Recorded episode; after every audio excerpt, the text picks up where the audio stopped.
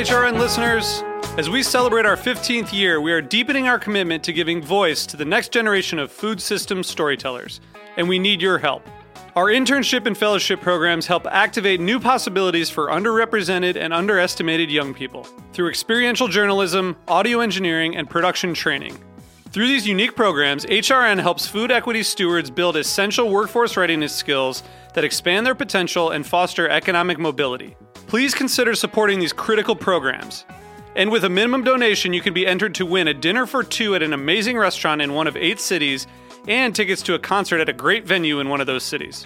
We have incredible partners across the country who have donated, as they also share our passion for helping to educate the next generation of food systems storytellers. Check out heritageradionetwork.org slash 15 to donate and enter to win today. That's heritageradionetwork.org slash 15 to donate and enter to win today. And make sure you donate before March 31st. Thank you. Enjoy food the way nature intended. Alaska Seafood, wild, natural, and sustainable. For more information, visit wildalaskaseafood.com. I'm HRN Communications Director Kat Johnson with a preview of this week's episode of Meat and Three, HRN's weekly food news roundup. This week, we're focusing on water. You'll hear some disturbing news from an NYC investigative reporter. Here lies the problem how much we don't know about water tanks. Katie Kiefer reports on water woes in the heartland. Their water is heavily polluted with nitrates, which are coming from agricultural chemical applications on fields and running off into their water table. And we'll check in with Dave Arnold, who's about to open a new bar that will serve some pretty fancy H2O.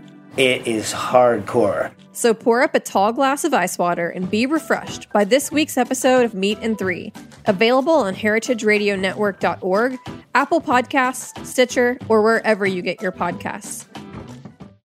Welcome to Heritage Radio Network on Tour. I'm HRN Executive Director Caity Moseman Wadler, and I'm very excited to have a special guest in studio in Roberta's with me today.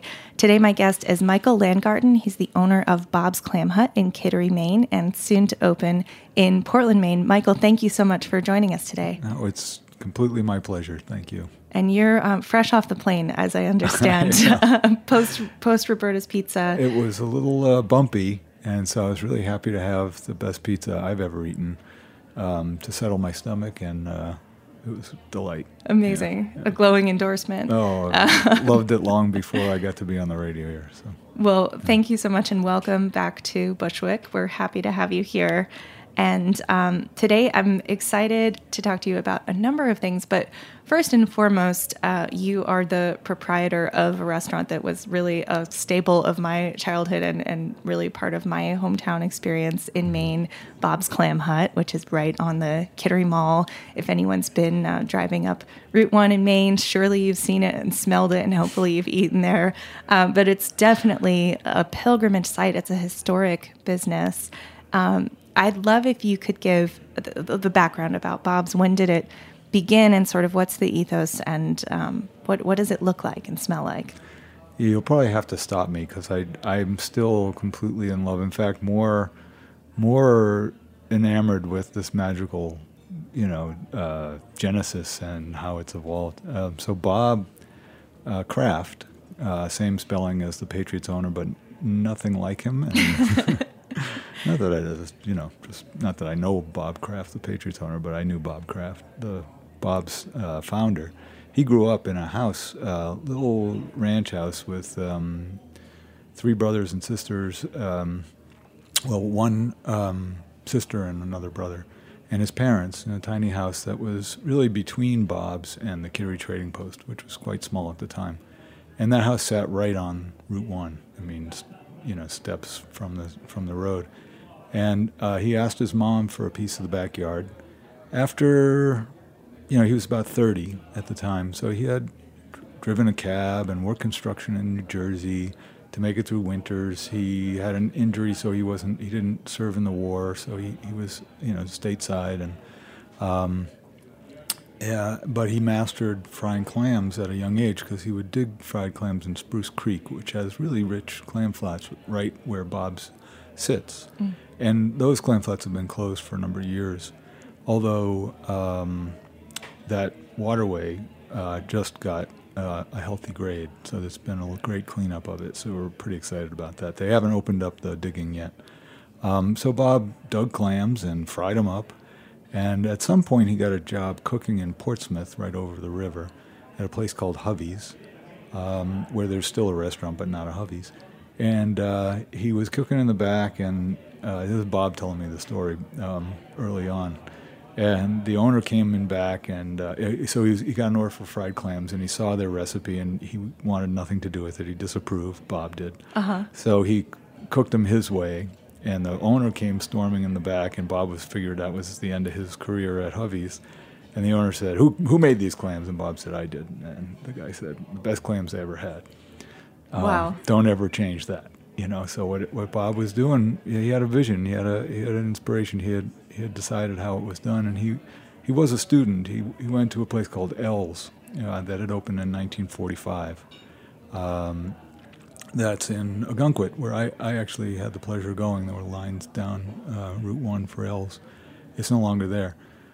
Uh, so he studied what she did, and he developed his own his own approach, which is outrageously simple. You know, he really wanted the clam to be the star because he knew that the fresher the clam, all you had to do was basically dredge it and fry it in ultra clean oil and no salt, no pepper, nothing nothing to uh, mask that incredible flavor. That's there's nothing like a clam. It's sort of like there's nothing like an oyster. There are certain foods. You know, somebody comes and says, "Can I get clams?" and we we're out once in a great while. they just walk away. There's nothing. What can you get? Yeah. You know? so anyway, that's that's how it started. He and his wonderful family, uh, his wife Betty, um, his uh, son Bob Jr., and Brenda and uh, Donna, Bob's wife, Bobby's wife, they ran it for 30 years, and uh, then they were selling, and I came along, 26 from Worcester, Mass. Actually, originally from I was born in Flushing Oh wow. um, not far from here. Um, having had a really uh, sort of un, unsuspecting or unreal, not realizing that this was going to be a career, love for roadside joints and fish sandwiches and chocolate shakes, and I, I just was compelled to go to those kind of places all through college. I never went to the school cafeteria. I kept a, kept a list. I went to college in Maine. I went to Bowdoin. I kept a list of joints within 30 miles and would try to get friends to go with me, but most of the time I'd eat by myself in those places. And um, so um, my path was sort of set, even though I didn't realize, and I got an opportunity to buy Bob's, and Bob took a liking to me.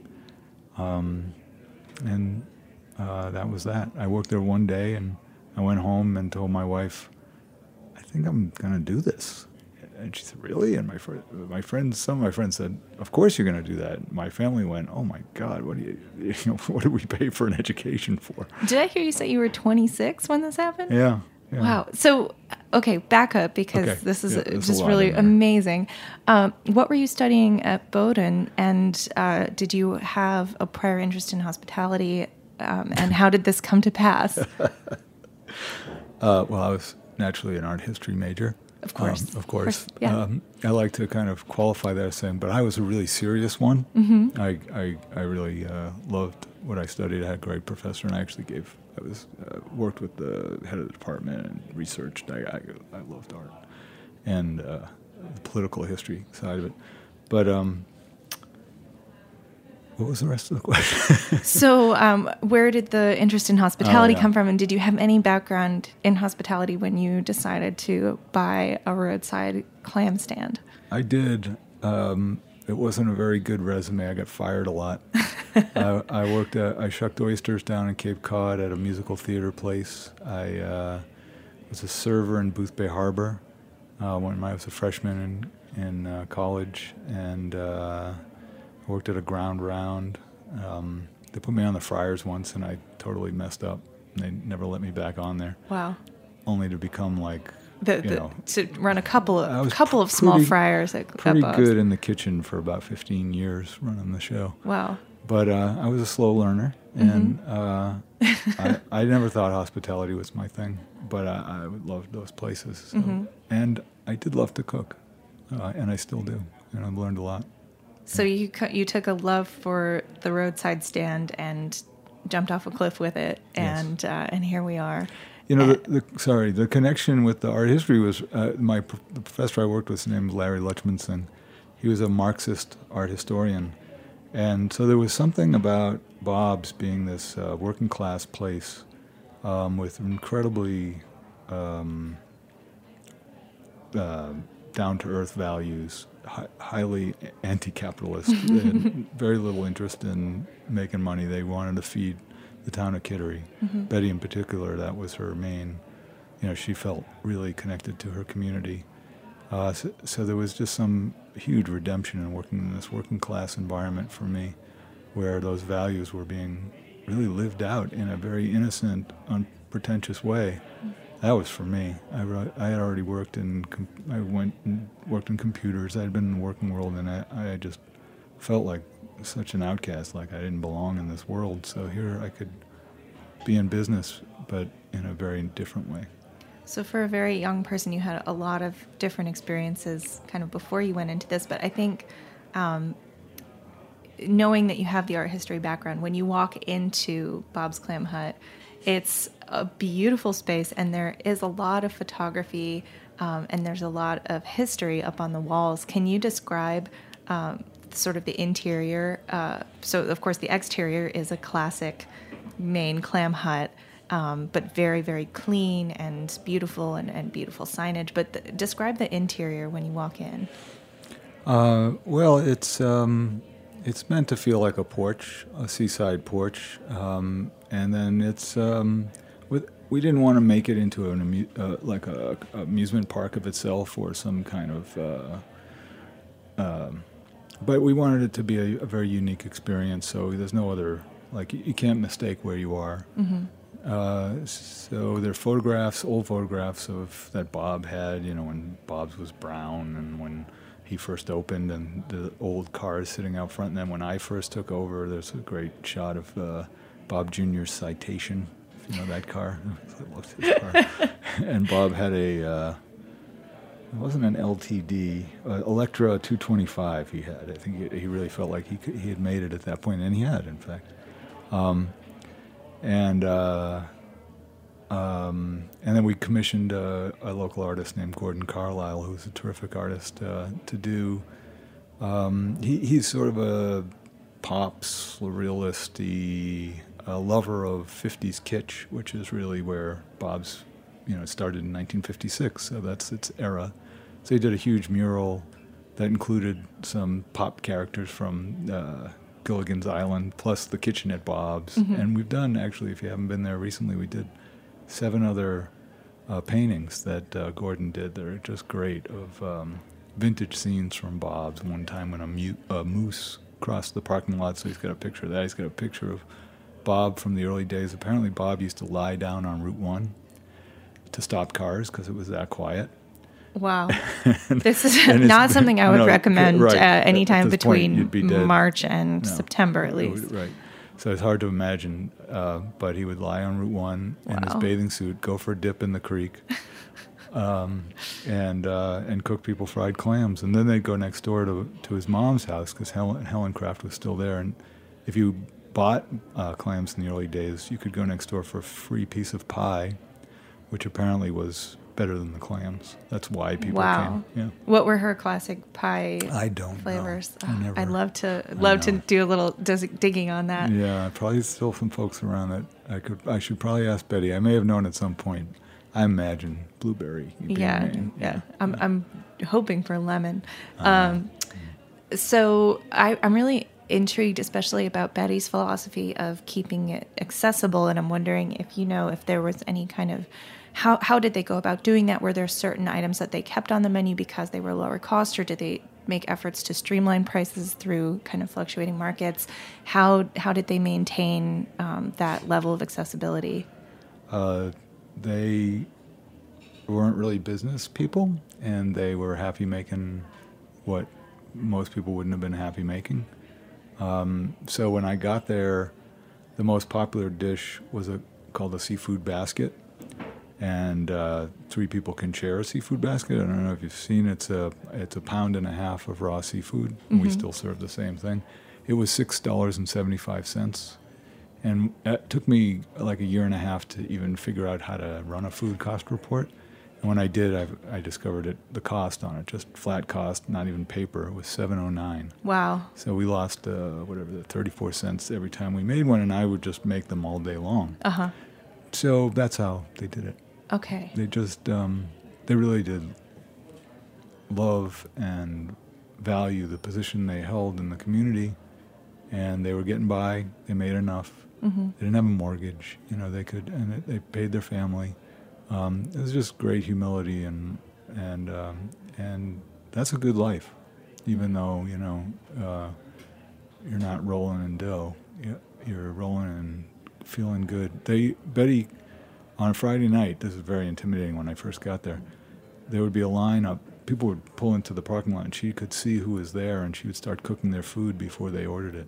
Wow. That's the kind of, and it was busy, and I had to those orders. It was it was intense. Yeah, I Yeah. can imagine. I mean, you, the the line still can be um, pretty amazing in the high summer. Um, so it's something really amazing that you've done is really managed to kind of preserve the the history of Bob's Clam Hut while running it for how many years have you been the owner of Bob's? It's 32 for me. Okay, so 32 years, you've kept it going. Um, you know, I've been going there consistently for probably the last 25 almost years. And uh, so I've seen it through, and I'd say, like, there may be some changes here and there. I saw Ben and Jerry's come and go. Um, but uh, for the most part, uh, you know, it's the same experience, and the food is the same. And um, you know, I think I've seen it definitely grow and be more and more and more popular with people who are road tripping and making pilgrimages to the place. But how have you maintained um, kind of the ethos of um, what Bob and Betty created while adapting to, you know, modern dining and maybe modern demands for for a menu for a place like this? Sure. That's a great question. I mean, first of all, when you love something, and I do adore it, I've always adored it. It's you, you put a lot of effort into that, and those values. I think uh, being front and center and conscious of those values and measuring our success against those values. That's really how you do it. I mean, I think your question is more the nuts and bolts. Um, uh, it's been, despite um, the news of it, it's been a fairly stable uh, product line um, clams, lobsters. Haddock has not been quite what it was lately, and we're starting to explore other routes there. And you mentioned Maine shrimp, that's been a little more problematic, but um, scallops have been really consistent. They're, they're as good as ever, uh, right? You know, during especially during Maine scallop season. Um, and so uh, it developed. Bob had tremendous relationships with vendors, um, very loyal, like partners, and I really love that. I don't, I don't get into this kind of call, you know, send a, a email out to five people and take the one with the best price. I don't even want to talk about that. We just want to work with somebody. They're successful. We're successful. They know what we expect. We get really great uh, service and uh, and more importantly, wonderful, wonderful product. Um, we buy our seafood from what the best restaurants in the area buy. So uh, one of the things about uh, what we do is, is um, because frying food is sort of condescended to in the culinary world. We have an opportunity, and, and sometimes for good reason. People let their oil go bad. You know, they don't. Con- people don't consider fry cooks really cooks. So we had this opportunity to be really different, and that really came from Bob too. We're like obsessive fry cooks. I mean, the oil's got to be the right level. It's we throw it out long before anybody I've ever known. We we recycle it, of course, but uh, we don't generally filter it because I don't find that really. It may, maybe makes the color better, but the, oil's kind of spent being at a temperature for a while. We skim any of the crumbs off. We're and we have a very sophisticated cycle of how we fry the food, so it comes out incredibly clean. Um, and um, so that expertise, that kind of gourmet level um, pro- approach to fry cooking and lobster roll making and everything in a roadside joint is uh, it's kind of a we were an early version of what food trucks are doing now. For instance, bringing um, real good culinary principles to street food. You know, Maine street food. Yeah. uh, one of our busier streets in the state Yes, of Maine, I would right. say. Um, what do you feel? Um, do you feel the effects of shortages of trained cooks? Um, you know, something we talk a lot about that's affecting restaurants here in New York City, but I think also across the country is it's really, really hard to hire cooks right now. Um, and I'm wondering if, you know, being a seasonal um, business and um, sort of based on the um, the high high demand that you have on those busy days. Have you had a hard time finding staff um, to cook, or has it been pretty consistent? Well, yes, of course we have. Um, and having run other restaurants, I mentioned a place called Robert's Maine Grill, where which is a more, excuse me, standard kind of full service restaurant, and we have a bakery. Um, we no longer have Roberts, but we have this bakery, Lil's.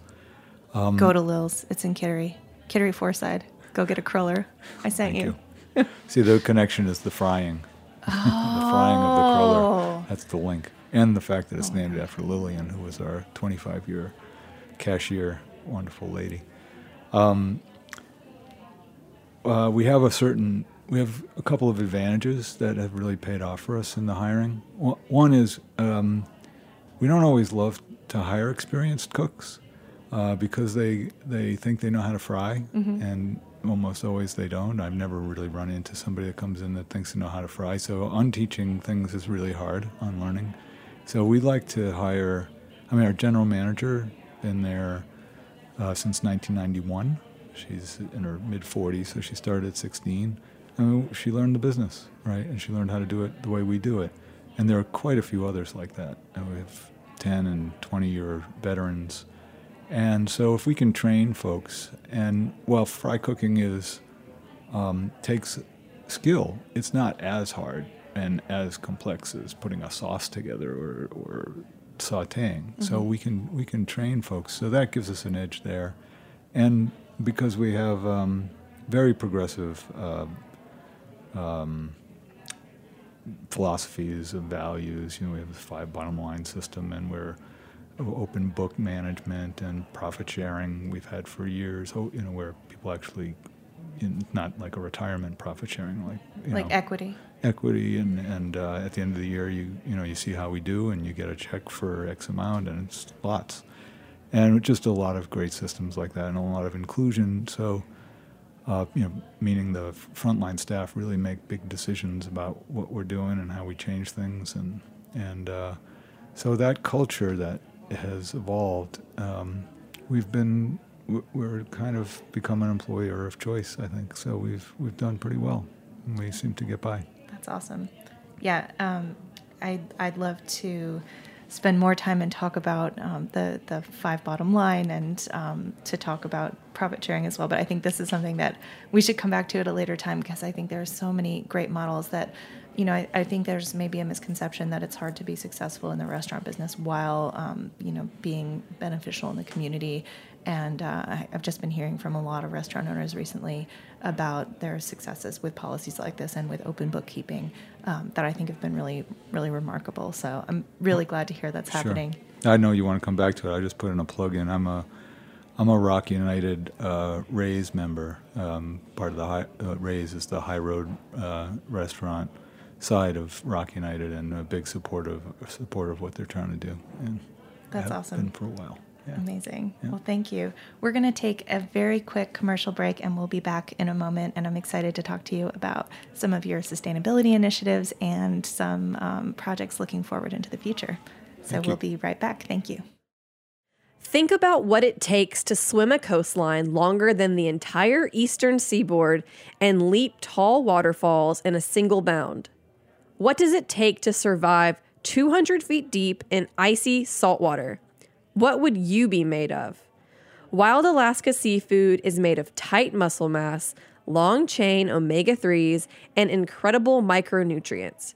It matters where your food comes from. Experience the flavor of the fittest in every bite and enjoy food the way nature intended. Alaska Seafood, wild, natural, and sustainable. Ask for Alaska on the menu, grocery store, or smart device. For more information, visit wildalaskaseafood.com. Welcome back to Heritage Radio Network on tour. I'm your host, Caity Moseman Wadler, and my guest today is Michael Landgarten, the owner of Bob's Clam Hut in Kittery, Maine.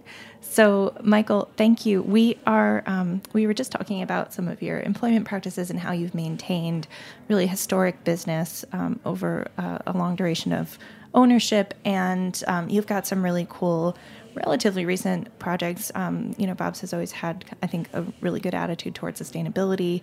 And at this point, you guys have some amazing initiatives going on in the Kittery location. So I'd love for you to tell us quickly about those. Um, and then I'd like to talk about some of your future projects as well. Sure, yeah. Uh, we hooked up a few years ago with a group called Green Alliance, and they really started to educate us. Uh, and actually, one of the first things we did, we decided recently, was a misstep, because sometimes it can be really hard to figure out what's better for the environment, X or Y.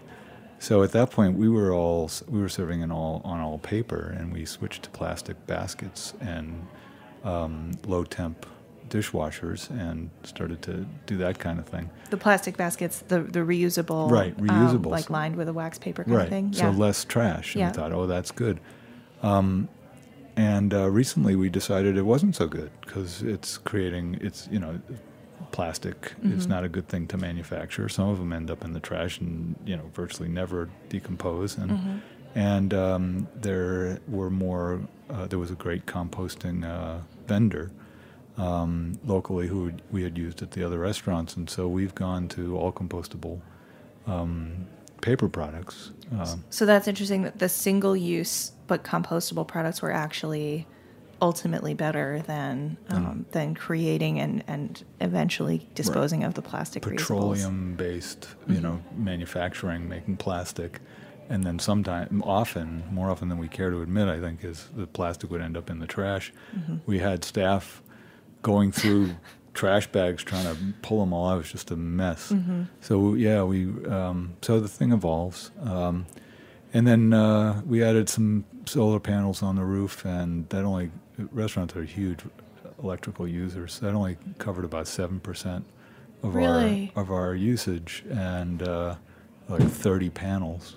So we uh, bought a solar farm and put in another 310 panels, and now we're 100 percent solar, which feels great. That's awesome. Yeah. Wow, I'm surprised that the, the roof just wasn't wasn't quite cutting it. Yeah, it was like it was like just it, it, you know it was a little embarrassing because people say, "Oh, that must cover a lot." I'm like, "No, it's seven percent." Wow. right. But we bought the solar farm. amazing. yeah. So cool, uh, and and a beautiful sunny spot to have it too. Right. Um, yeah. And you mentioned briefly earlier that you guys recycle the fryer oil. I imagine there's you know literal tons of oil coming through. Yeah. Uh, is that going to biodiesel, or how do you uh, recycle that? Um, the, there's a variety of things they do. Um, I hear it makes soap in some places, but mostly it's uh, biofuels. Cool. That's correct. So you yeah. have a, a, partner that will come and collect that. Vendor and, picks okay. it up. Yeah. Wow. Yeah. That's been going on a long time, actually. Okay. That's not. That's uh, even before it became pretty well known. Mm-hmm. Yeah, it was. It used to be a market for it. I, back when I bought Bob's from Bob, from Bob, um, we used to get paid for the oil, and not so much anymore. Oh, really? It's, it's pretty much just the service of picking it up. Gotcha. Yeah. Are there people? Um, I know that you know, especially kind of in the seacoast area. I, I knew some people who had converted their cars to run sure. on fryer oil, kind of unrefined in the the car would process. Right. Are there people who want to pick up directly from you? And there do you, are. Do you entertain them? Do you know Mark McElroy too? um, he's a buddy of mine that he, he got on it really early. He had like old Mercedes, and he was always wanted to come by and pick it up. And I said, "Sure, go ahead." And then his car stunk like fry, used fryer fryer. You know, you oil. can always spot those cars, or you can sniff out the cars because they're going down the road, and you're like, "Where's?" It's like advertising for us, but it wasn't a yeah. good. Once it got into the car, it it's not quite as nice as the fresh clams and the fresh oil. Right. Yeah. Right. Uh, well, that's really cool. Um, so, looking to the, the very near future from now, uh, you are here in New York for something called a Lobster Rumble with Tasting Table. Is that right? Yes. Right. So, uh, what's the Lobster Rumble? And tell us about your team and what you guys are doing tomorrow. Oh, sure. Uh, it's Thursday, actually. Oh, okay. Um, I hope. I could do it tomorrow, get it over with. That'd be great. Uh, we are uh, one of 25 restaurants that have been selected. We're really honored to uh, to serve our lobster roll. Um, lobster roll's always been on the menu. Bob was doing it in 1956, so it's been it, it didn't really take off as a phenomenon or a food that people really knew of until like 1990. Really? Rebecca Charles and uh, over at um, Pearl Oyster Bar was the one who she was on the cover of Gourmet or something, and the lobster roll started to be a thing. Um, and we're we're just making our classic lobster rolls. Nothing uh, really ornate about ours. Um, although I've certainly made them with tarragon and chives and et cetera, et cetera. But uh, ours is straight up beautiful. Uh, recent, you know, shucked. It'll be they'll be shucked today or tomorrow. Actually, lobsters, um, and a perfectly girdled bun. And um, we'll compete with these 24 other restaurants for the best lobster roll. Uh, I think they get about 1,200 people coming. Wow. Uh, it's in Greenpoint this time. We, we've been at it, well, Roberts, this other restaurant, um, that was also named after Bob, of course. People sometimes don't get the joke. And Roberts was directly across the street Right. from Bob's Clam Hut. Yeah. The idea was Bob put on some shoes and maybe a shirt and went out Mm-hmm. To dinner. Maybe. Right. Considered having a salad, but didn't really Mm-hmm. do it. Um, and uh, uh, we competed a couple of years. We actually won the first time we were there, Oh, which cool. was pretty Congrats. wild. Yeah. I was out of my mind. It's kind of I mean, it's an amazing lobster roll, and also, um, like, just the, the technique on the bun is nothing to sneeze at. Will you also be including the pickle? Because I, I think you guys have a great pickle. We are bringing a pickle. Good. yeah, a little little extra uh, uh, bonus. Mm-hmm. Um, uh, the amuse bouche from Bob's, um, and the team I'm bringing is uh, with that general manager Sherry Manson, Mm-hmm. who started in 1991. I remember the day, and uh, Brian Pajak, who's been there 15 years, a couple of managers, uh, Cassie Swicklick and Tim Beal. Uh, so this long timers, and uh, the five of us are going to crank out 1,200 lobster roll tastes. Just like that. Just um, like how, that. how do you do? Do you have a mini bun, or are you are you slicing them? How big is the taste? The taste is going to be half a lobster roll, so Oh, it's pretty pretty big. pretty rich. Yeah. pretty. But uh, cutting those things in thirds is just awkward. Yeah, I got you. Uh, so we have our we have travel griddles and uh, Kate's butter, which is Oh, yeah. uh, th- just tremendous butter, um, local Maine, uh, and uh, Hellmann's mayo. Not, out the not ashamed. yeah, Can't beat it. Um, that's awesome. There you go. Oh, well, I'm very, very envious. I'm traveling to Vermont tomorrow, so That's I will not not be able to eat too many lobster rolls, but hopefully we'll. Um, I'll be thinking of you guys. You know where to Um, find us. Yeah, exactly. Maybe I'll make a detour on my way home. Um, so, speaking of uh, little short distance travel, you guys have a really exciting opening coming up in Portland. So, this is going to be another location of Bob's Clam Hut. Same name? Yes. And um, how, so how how did this come to be? Because Portland is um, not so far, but it's a bit of a drive. Amazing food city. I think um, Seacoast, Portsmouth, Kittery, and Portland have always had really really awesome food scenes. But you know, Portland is very very well known. Um, so how long have you been? kind of working on this and and what's the inspiration to open there as opposed to any other coastal cities Well, I'll start with your last question. Um, Portland's, you know, the culinary capital of Maine. The mid coast is also really a remarkable place with its uh, history of back to the landers and and Maine Organic Farmers and Growers, uh, Gardeners Association, and a really great food in mid coast. But Portland is where the the culinary epicenter and and the conversation really starts there. And I love Portland. Been going there since I was in college. Uh, played in bands there actually for years, and uh, we were doing a, a pop up, a Bob's pop up at Oxbow, the great brewery, brewery uh, one night, and I saw this place that I'd noticed before on a very prominent corner in a up and coming neighborhood um, and uh, so that means it was a little it's a little gritty the neighborhood. Um, and uh, there was a, a clam hut there, but it had gone out of business. And uh, there's uh, so it just tapped into what I had learned. I had been thinking about a second clam hut for many years, and just the right f- place just didn't make sense. Somebody once said, "You can put one anywhere," and I thought uh, it's actually pretty tricky where where a second Bob should go because I'm not sure there should be a second Bob's, and I I can't uh, exactly tell you what it is. It was something about being a standalone building because Bob's a standalone building. We didn't want to be like in a strip mall or something like that. We wanted to kind of maintain that feel, and um, but it's different enough. It's urban enough and uh, kind of creative enough for to tap into Bob's pioneering spirit in a way. So we're going into this neighborhood doing classic Main Street food. It, it's sort of a gateway spot on this street that's become really exciting with food. Um, and we're doing it with, you know, we're saying it doesn't have to be fancy food, but it has to be great. And that's what we stand for. So it felt right. And I've done these other restaurants all along, and the Bob's folks, which is really the core of our company, have never really had a place to expand their their ability, their their careers. And so as soon as we said we're doing this, they were just jumping and awesome. excited to be in Portland. Cool. So yeah, it, I guess it's dangerous for you to travel because you might just spot a, a roadside place and, and have to buy it.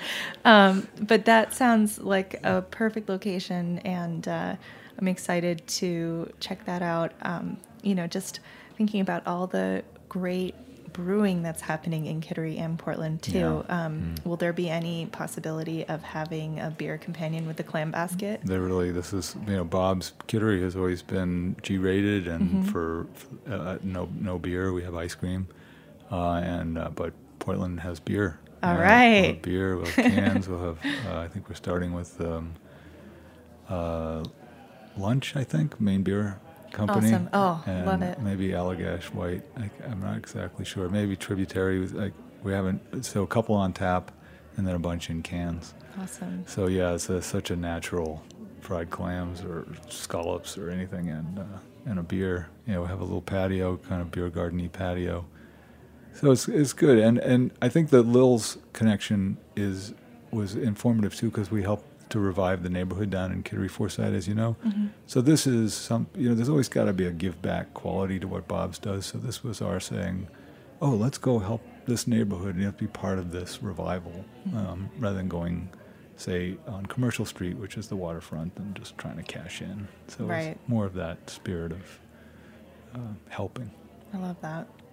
So, uh, last question. Um, have you seen uh, any kind of increase in demand for vegetarian options, or are you um, looking to expand any of the um, menu offerings in that direction, either in Portland or Kittery? Um, is this something that's changing as people are becoming more aware of um, vegetarian and vegan diets? Right. Um, not so much. Yeah, we. I I paid attention to that. I'm I'm personally I'm gluten free. I'm uh, dairy free. Uh, you know, I cheat every so often, like I had the pizza. I'm like, wait, you just had a pizza though. I said, I, I said, this is, This I, is I'm worth here, it. This is totally so worth I'm going to pay for it. But, um, and we have gluten-free seafood at, at Bob's. Mm-hmm. We do gluten-free, um, but vegetarian, probably not. What Get a basket of fries. You can't, right? you Yeah. c- You, know, you can't be all things to all people. yeah. We certainly do that at the other at Lil's, but I Yeah. think Bob's is Bob's is a New England seafood place. That's what we are. I'm I'm glad to hear that. I think it's uh, you know, it's it's really the perfect example of its kind, and um, so excited to see the expansion, and um, really can't wait to check it out. And congratulations! Thank you. And uh, and break a leg at the Lobster Rumble. Oh, appreciate that. I already feel like you know just being one of the 25 is, you know, that's winning. It's That's pretty awesome. cool. Yeah. Well, I'm so glad that you're here. Thank you for making the time to come out to Roberta's today. I know you're just off the airplane, so um, welcome back to New York City, and thanks Thank for you, joining Caity. us on Heritage Radio Network. It's a great pleasure. Thank you so much. Heritage Radio Network is a member supported nonprofit organization, and Heritage Radio Network on Tour is supported by the Julia Child Foundation for Gastronomy and the Culinary Arts. If you would like to make a donation to help us with our operations, you can visit heritageradionetwork.org slash donate. And thank you so much. We will be back with more episodes of HRN on tour. Stay tuned later this summer. We will be traveling all around and uh, look for us at Feast Portland in September. We're very excited for this partnership. So thanks everyone for listening, and uh, we'll see you on Thursday with HRN Happy Hour. Take care.